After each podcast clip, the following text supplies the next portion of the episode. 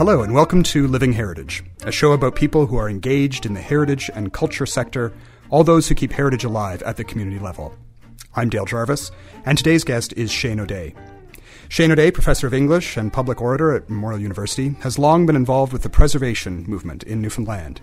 He was one of the founding directors and an early chair of the Heritage Foundation of Newfoundland and Labrador, and was involved in the early years of the St. John's Heritage Foundation and the Newfoundland Historic Trust. He also sat as chair of the Heritage Canada Foundation. Shane has ch- served on countless boards and associations and was recognized for his efforts in preserving heritage with the Lieutenant Governor's Award in 1990. Shane, welcome to the show. Thank you, Dale. Thank you for coming in. I, I in particular wanted to have a chat with you today about the early years of the heritage conservation movement in in St. John's. Uh, I think sometimes we we do a good job of preserving the buildings, but we don't necessarily preserve some of that corporate knowledge about how how we've kind of come to where we are today. So I'm wondering if to start off with, you can kind of set the stage for us. It's maybe the late 1960s. What was the scene in St. John's with regards to heritage conservation at that time? Very, very limited. There had been some concerns expressed in the 50s about demolitions of buildings, such as um, the Gazette building, a wonderful building where the Bank of Montreal is now on Water Street, and um, Fort Amherst, Fort Townsend, um, and eventually into the early 60s, St. Mary's Church in the West End. So when there was a prospect of the little Christ Church in Quidi-Vidi disappearing, and with it, as people saw it then, probably the whole village itself, it would be sort of suburbaned over. The trust w- began, started by people like Edith Goodrich, Bill Guillen, Shannie Duff, a host of people concerned, and a broad range of people um, were were involved in the movement at the time. They got together and they persuaded the Anglicans to turn the church over to them, and they began the preservation of the building. Now, their ideas about preservation at that time were um, restricted, shall we say. Mm-hmm. They thought it might be workable as a small museum or as a tea shop, something along those lines. It never really became any of those things. It went the process of becoming a uh, small shop, a community development area under old extension services, and now is a private house. So, for people who, who may not be familiar with Christchurch, what is its importance in the architectural history of the province? Well, it's a very small church. It was designed, though, by Purcell, who um, designed the colonial building, who had a hand in a number of the ecclesiastical buildings around town, designed an early version of the Anglican Cathedral. And it was supposed to be a small cruciform church. Never quite turned out fully that way and was modified over time. But what it was, it was part of a wonderfully preserved, small, early to mid 19th century village. And it really was the, the keystone mm-hmm. to keeping that heritage area intact. Right. Yeah. So the uh, what what was the situation like with the, the, province and the city hall in terms of regulations or, or, government approaches to, to dealing with issues like this? Did, did did the things that we have today, like bylaws and whatnot, were they in place at that point? They didn't exist. Okay, nothing nothing at all existed then. Yeah. There was the Historic Sites, Objects and Records Act of the provincial government, which was fairly stringent with regard to certain things. But if you wanted to building and a site protected, the government had to declare it an historic site, take it over and run it. And that has, you know, always posed problems. I mean, they, they can't have too many of them because they can't manage too many of them. They have enough difficulty managing those they have, let alone reaching out into other ones. So that's what happened in this case. The trust had to be created and then step in and take over. Right. So the trust uh, was the trust engaged in, in the work of actually doing building preservation at that point, or or was it more kind of about regulation and the trust was it was trying to do everything really, Right, okay. but it it was being built from the ground upwards, starting in 1966. Yeah. And then the following year in 67, when the commissariat was also going to be disposed of by the Anglicans, they stepped in there and persuaded the federal government to take that over as an historic house. And there was where a governmental body did step in, and a very full job was done on that.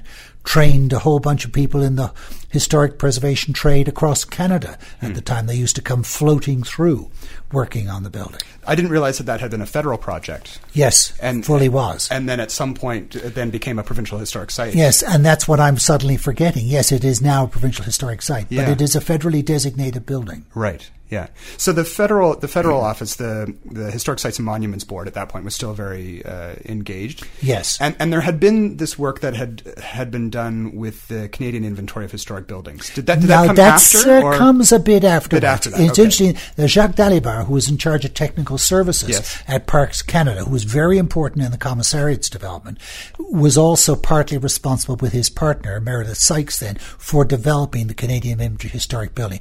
But that doesn't really start till about a year or so later. you know. Well, certainly not into the early until the early seventies. right. and before Heritage Canada is, you know, announced by Jean Chrétien when he was Minister of Northern Affairs. Right. So we have these two very important buildings that kind of are the are the catalyst that gets thing get things moving. So there are buildings under threat, and the trust is kind of formed as a response to the threats against those buildings. Um, and then what happened next? What so those those buildings there was kind of a process to preserve those buildings. What was happening beyond those? those Okay, areas? well then, almost simultaneously, 71, 72, there is the announcement that 20-story building will be built on the site of the old Ayres store on Water Street, Atlantic Place. Right.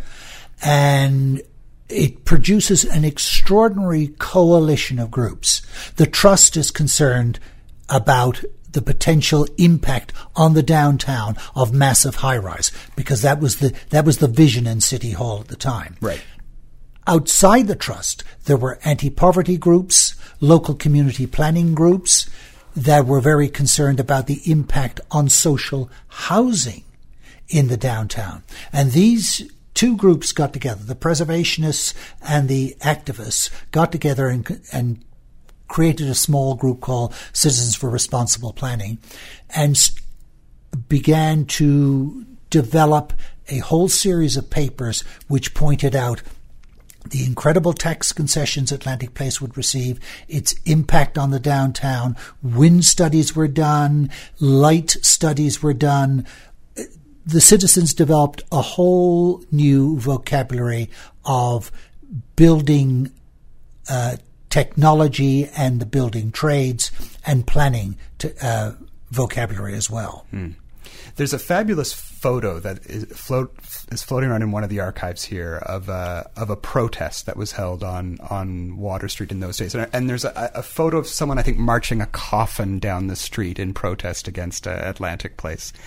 So you're kind of in this era, uh, globally, an era of political activism. Yes. D- Did you see yourself in that way? Did you think of yourself at that point as a political activist, or were you, or you uh, a heritage, a heritage nut? No, it was you know? it was definitely a combination of the two things. The- Yeah. the people in the trust were concerned about both, and in fact, there's a very interesting series of resolutions passed, I think, in '74, which lay out the agenda for the trust, which involves social housing, area preservation, as well, and the two are to be brought together in a, a combined process.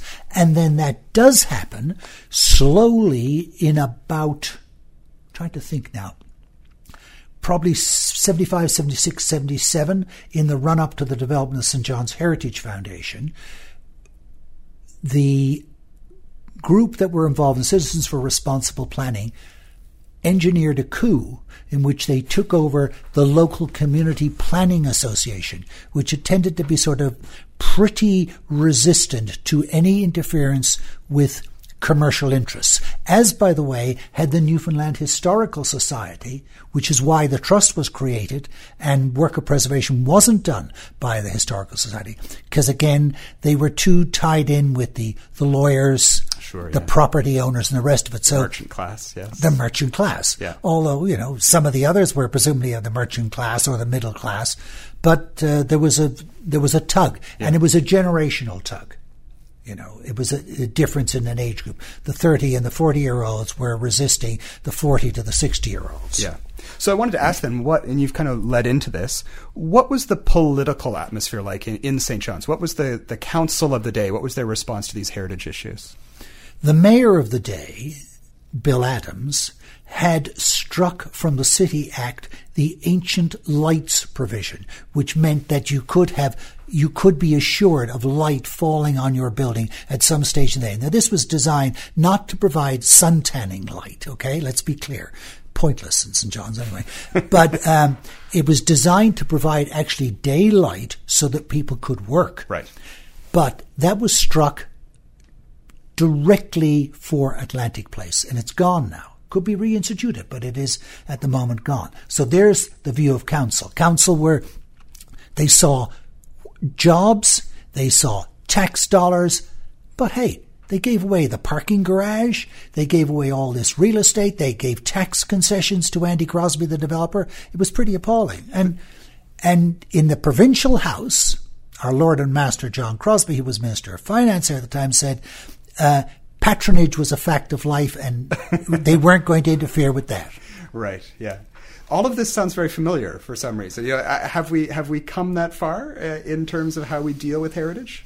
Well, I'm not too sure at the present moment who the full scale demons are, but for example, you may recall about, is it three years ago, we laid the ghost of Fortis to a degree. Fortis Yes. changed its mind on a most incredibly hideous development at the corner of Prescott and Water and Job's Cove. Yeah. They put that aside and they moved to the west end to a highly eligible site, places where the plan had suggested they should go in the first place, where an arterial road would pile into their building, and they built a much better designed building. It's tall, admittedly, it's a high rise, but it takes up the need for office space. In the current climate, we thought it was five years. Maybe in the current climate, it'll be ten years. Yes. Yeah. And that takes a bit of development pressure off those historic buildings of the downtown. yes, Street. definitely does. But we still have our problems. Yes. But you can come back to that at the end of Yeah. the interview if you want to progress along This might historically. be a four-part interview. Yeah. Uh, you, you mentioned this other organization that uh, that then came into into being, which was the St. John's Heritage Foundation, which in some ways was the precursor to the Heritage Foundation of Newfoundland Yes. and Labrador. So, what was that organization, and how did it differ from the trust? Okay. It came into being to develop the St. John's Heritage Conservation Area. It was a child of several parents, so its parentage is a bit dubious. Um, a child of the province, which provided money, of Heritage Canada. I think the fed, there's federal money in there as well, and it definitely had very firm city support by that time. Because what had happened was several developments had gone off the the, the drawing boards. Mm-hmm. The Trizec development, a multi-unit high-rise development on Gower Street, disappeared. Atlantic Place cut more than in half. Nothing was happening. The city was desperate. Preservation presented one means of potential development. And the city came on board, supported the heritage regulations, supported the development thing. In fact, when I went down to negotiate the boundaries of the heritage conservation area, which was pretty tight and small at that time, it was city councillors who suggested, well, you need to move out a little bit to the west, don't you, and bring in the O'Dwyer block and all that. And I said, yes, of course we do. Yes, and we yeah, did We'll take it. Yeah. And it then grew at Topsy. But the St. John's Heritage Foundation, with Heritage Canada funding, started to fix up, acquire, restore, and put back on the market derelict houses in principally the Victoria Street, Gower Street area. Mm-hmm. That area bound by Victoria, Gower, and Cathedral. That was the first area they worked in. And the impact of it was quite incredible because this is at the time when St. John's had the deadliest palette of colors Indian red, chromium green, occasional grey, white that had turned grey, and a color called matchless number nine, which is a kind of umber color. Right. No trim. No brackets trimmed, no Just a windows single trimmed. single color. Single color. Yeah. And why? Because I think after the fire in 92, you're rolling into the fall, you finish the building and clad it in. and you slap as much paint as you and- can before ah, winter. yeah, and they never repainted them again. yeah, interesting. You Yeah. know, So, so what we see today, you know, in terms of the colors that we that are so much a part of our new tourism promotion and whatnot, right. that really didn't exist before No. that St. John's Heritage Foundation. Well, Foundation. it did exist on houses out in the country where people had the time and the money and the interest to do it, but it didn't happen down in Saint in downtown St. John's at the time after the fire. right. And so, who was doing that work? Who was doing the work of the Heritage Foundation? Who were the players at that The, point? the principal players, you know, Shannie was the secretary of the St. John's Heritage Foundation. Lewis Ayre was the chair. Paul Johnson was very involved with it. Charles Cullum, people like that. Beaton Shepherd and Philip Pratt had done the plan for the area.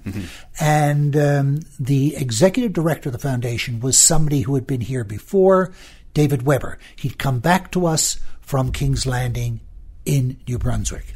And it was he who developed the color palette Right. not strict preservation.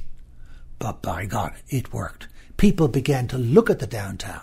You know, whereas once, what formerly uh, a cabinet minister had said, "What do you want to see the harbour for anyway?" and suddenly everybody was coming down to look at it. People were interested, and for every house that the foundation fixed up in the first four years, three others were fixed up by private money. The spin off effect was incredible and it mm-hmm. kept it going until 1981 and the building of TD Place and the defection of the fi- finance chairman of the foundation, Harold Duffett, to the dark side. What happened then? What was? Well, then, then you know, it, it's this is a what 12, 15 story building Yeah. stuck right at the corner of Prescott and Duckworth. Yes. and it just and it cut right across a major view plane to the harbour. It had an incredibly deleterious effect. The government actually backed off at that point. Um, that's Peckford's government. It would have been Cabot Martin, people like that. They saw that this is people are not backing it. The council's not backing it. Um, Dorothy Wyatt was mayor. Andy was a member. Andy Wells was a an offensive member of the council at the time, and they approved this building. And there was a big fight about it, but they approved the building. It went up, and the business people on the St. John's Heritage Foundation sort of folded in on themselves, and the thing was wound down, closed out. Yeah. And so, the St. John's Heritage Foundation ended early 80s. Early 80s, 81, 82. Yeah. And then how did that then translate into the the Heritage Foundation of, of Newfoundland and Labrador, which had a much more provincial focus? Well, then we began agitating for a need for a Newfoundland Labrador wide heritage foundation, which took into a much broader range of things. And the government was interested in it and slowly worked towards it. And the ADM at the time, Bill Frost, I think sequestered a million dollars the government had been given for some project but hadn't used. Uh, come home year, no, wasn't that something like that? And it got slowly filtered into the foundation for development, and then a Chalker, who is now the ED of the Heritage Foundation, um, came into the foundation and began to carefully use the money quite well, so that it got it managed to survive. You know, various government crunches like Yes, the terrible crunch in the late 80s, early 90s under the Wells government. Um, and it survived that. But its concern then became principally, particularly in the first five years, architecture in the outports. Yeah. because you know while things were happening in St. John's, there wasn't a lot that was happening in terms of government preservation beyond beyond St. John's. Trinity, Trinity. Trinity, the only case. They Yeah. were doing a lot of work in Trinity, but otherwise everywhere else was not being. And nobody had the idea of developing what is now the ubiquitous bed and breakfast. Right. So there was no commercial development of buildings for heritage purposes, nor much private. Right. Yeah. And you were you were starting to see some fairly important uh, rural pieces of art architecture start to, to disappear. You know, like, I'm thinking of like the Carter premises. Carter premises in in Herring Herring Neck, Neck. But know, but the one that really broke my heart was the loss of the Earle premises in Fogo. in Fogo. Yeah. Earle premises in Fogo should have been the place where the fishery was commemorated. I know they've done a wonderful job at Ryan's, but the Earle premises was older, more varied, and more interesting. Yeah. And that got torn down while I was on the Historic Sites and Monuments Board. The summer of 86, they approved the Ryan premises in 87. Right. Yeah. And it's interesting because around that time, you know, the Heritage Foundation came into being, the Act came into effect in, in 1985. And I think one of the first buildings that the foundation did work on was Bleak House in Fogo. Yes. So there was some some interest in work uh, on Fogo Island at that point, but but obviously there were things that were lost as well. Yes, Yeah. and and everywhere around, you know. Although interestingly enough, uh, we did a little sort of tally of this. Most people know the book Ten Historic Towns, that collection of uh, images of significant buildings. I think eighty plus percent of them have been saved, Mm-hmm. and that's you know a good record. Yes. And there's some similar record for Gift of Heritage, the one that was done on St John's. Yeah, uh, which is it's interesting. You know, the the city is currently kind of rev- re-looking at uh, at their list of of potentially designatable buildings, and I think they're using work that you had done uh, years and years ago, yeah. seventy seven. Um, one of the buildings that's in a, a gift of heritage that I think is quite fascinating is the Julia Baird House. Uh, Yeah. you know, up, up off Duck, off Duckworth. Was that Henry Henry, Henry Street, Henry Street, yeah. And and so there are these little gems in, Yeah. in St. John's that still uh, are unprotected. You know, even even all these years later, Hmm. uh, and and we wonder what the current climate is like because we have seen some losses in the last couple years. Well, look St. at. Quinnipiac on Winter Avenue. Yeah. Taken down in minutes with a bulldozer's claw. Yeah, Right? Yeah, uh, absolutely. And look at the state of that very important other building, Richmond Hill, up on Shaw Street, uh, 1844, 45, 46. Wonderful building, very fine interior. And that's being neglected entirely, and nothing is being done about that. Yeah, and there, that, I, I've heard rumors of Bryn Mawr uh, Yes. being under threat as well, which is a fabulous, uh, fabulous kind of Queen Anne style. Queen Anne building, yeah. You know, so there, there's certainly still work to be done in, Yeah. in the province. Um, uh, looking back, you know, what do you think the greatest successes have been in, in the heritage conservation movement? Um, the number of buildings that have been preserved in St. John's and the, definitely the attitude towards reusing buildings in St. John's have been absolutely critical. The fact that buildings have become the one of the lead points in the government's tourism development strategy, particularly under the Williams government. Uh, that's really important. We're, we're there. We've done that. We've convinced people, but not enough that they seem to carry it on into other areas. The other wonderful thing that's been done is the Bonavista Historic Townscape Project, where um, the Bradleys and the people out there have gotten local people to get involved in the preservation of their own houses and buildings, as well as restored and reworked a whole series of buildings in a very important town. Hmm. Now, one of the you know weaknesses of the movement has been that very commonly it has been people from outside the province, come from a ways, who have fixed up all these houses. People, you know, like some people we know, for example. Um, but those people have done the work. They put the money in. They preserved the buildings. Yeah, I think it's interesting. You know, you mentioned Trinity as being one of these uh, communities that had very early work done, uh, just down the road from Bonavista.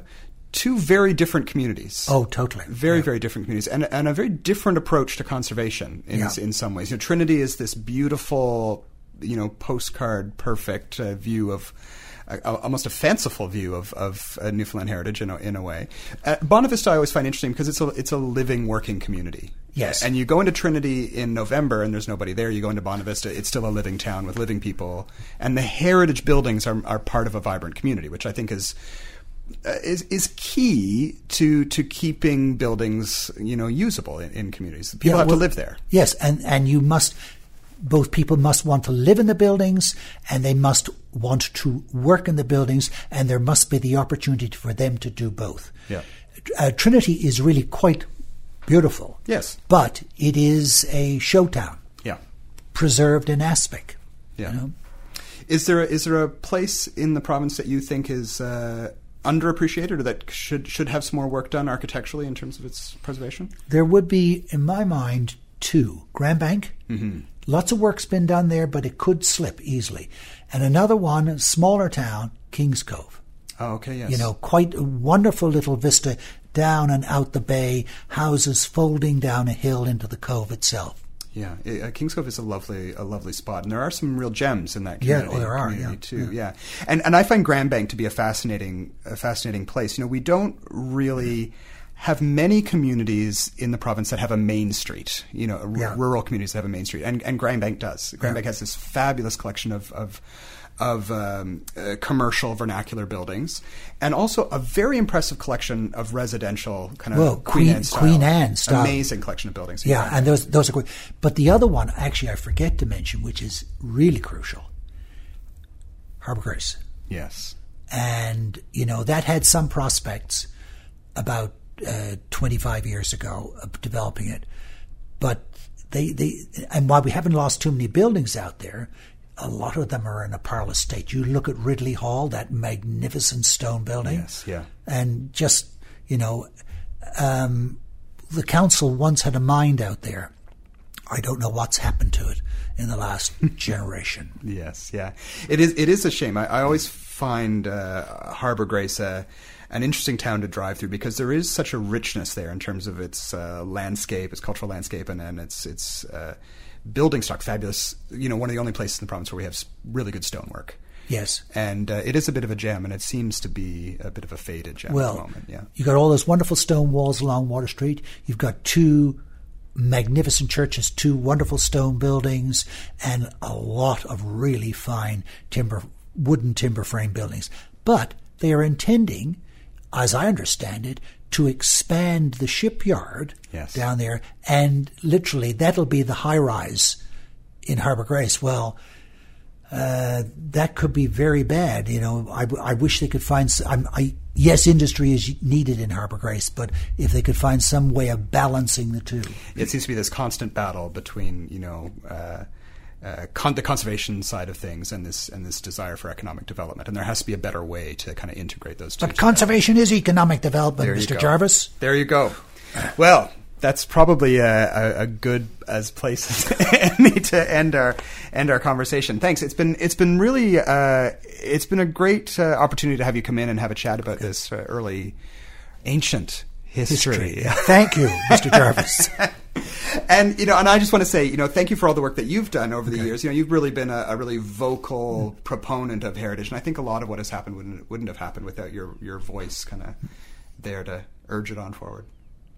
Driven to it. Driven to it. Thank you very much for coming in. So you've been listening to Living Heritage on CHMR. CHMR Radio is one of our co producers. It's uh, produced in cooperation with the Heritage Foundation of Newfoundland and Labrador's Intangible Cultural Heritage Office. You can find us online at ichblog.ca or on iTunes. Thank you for listening.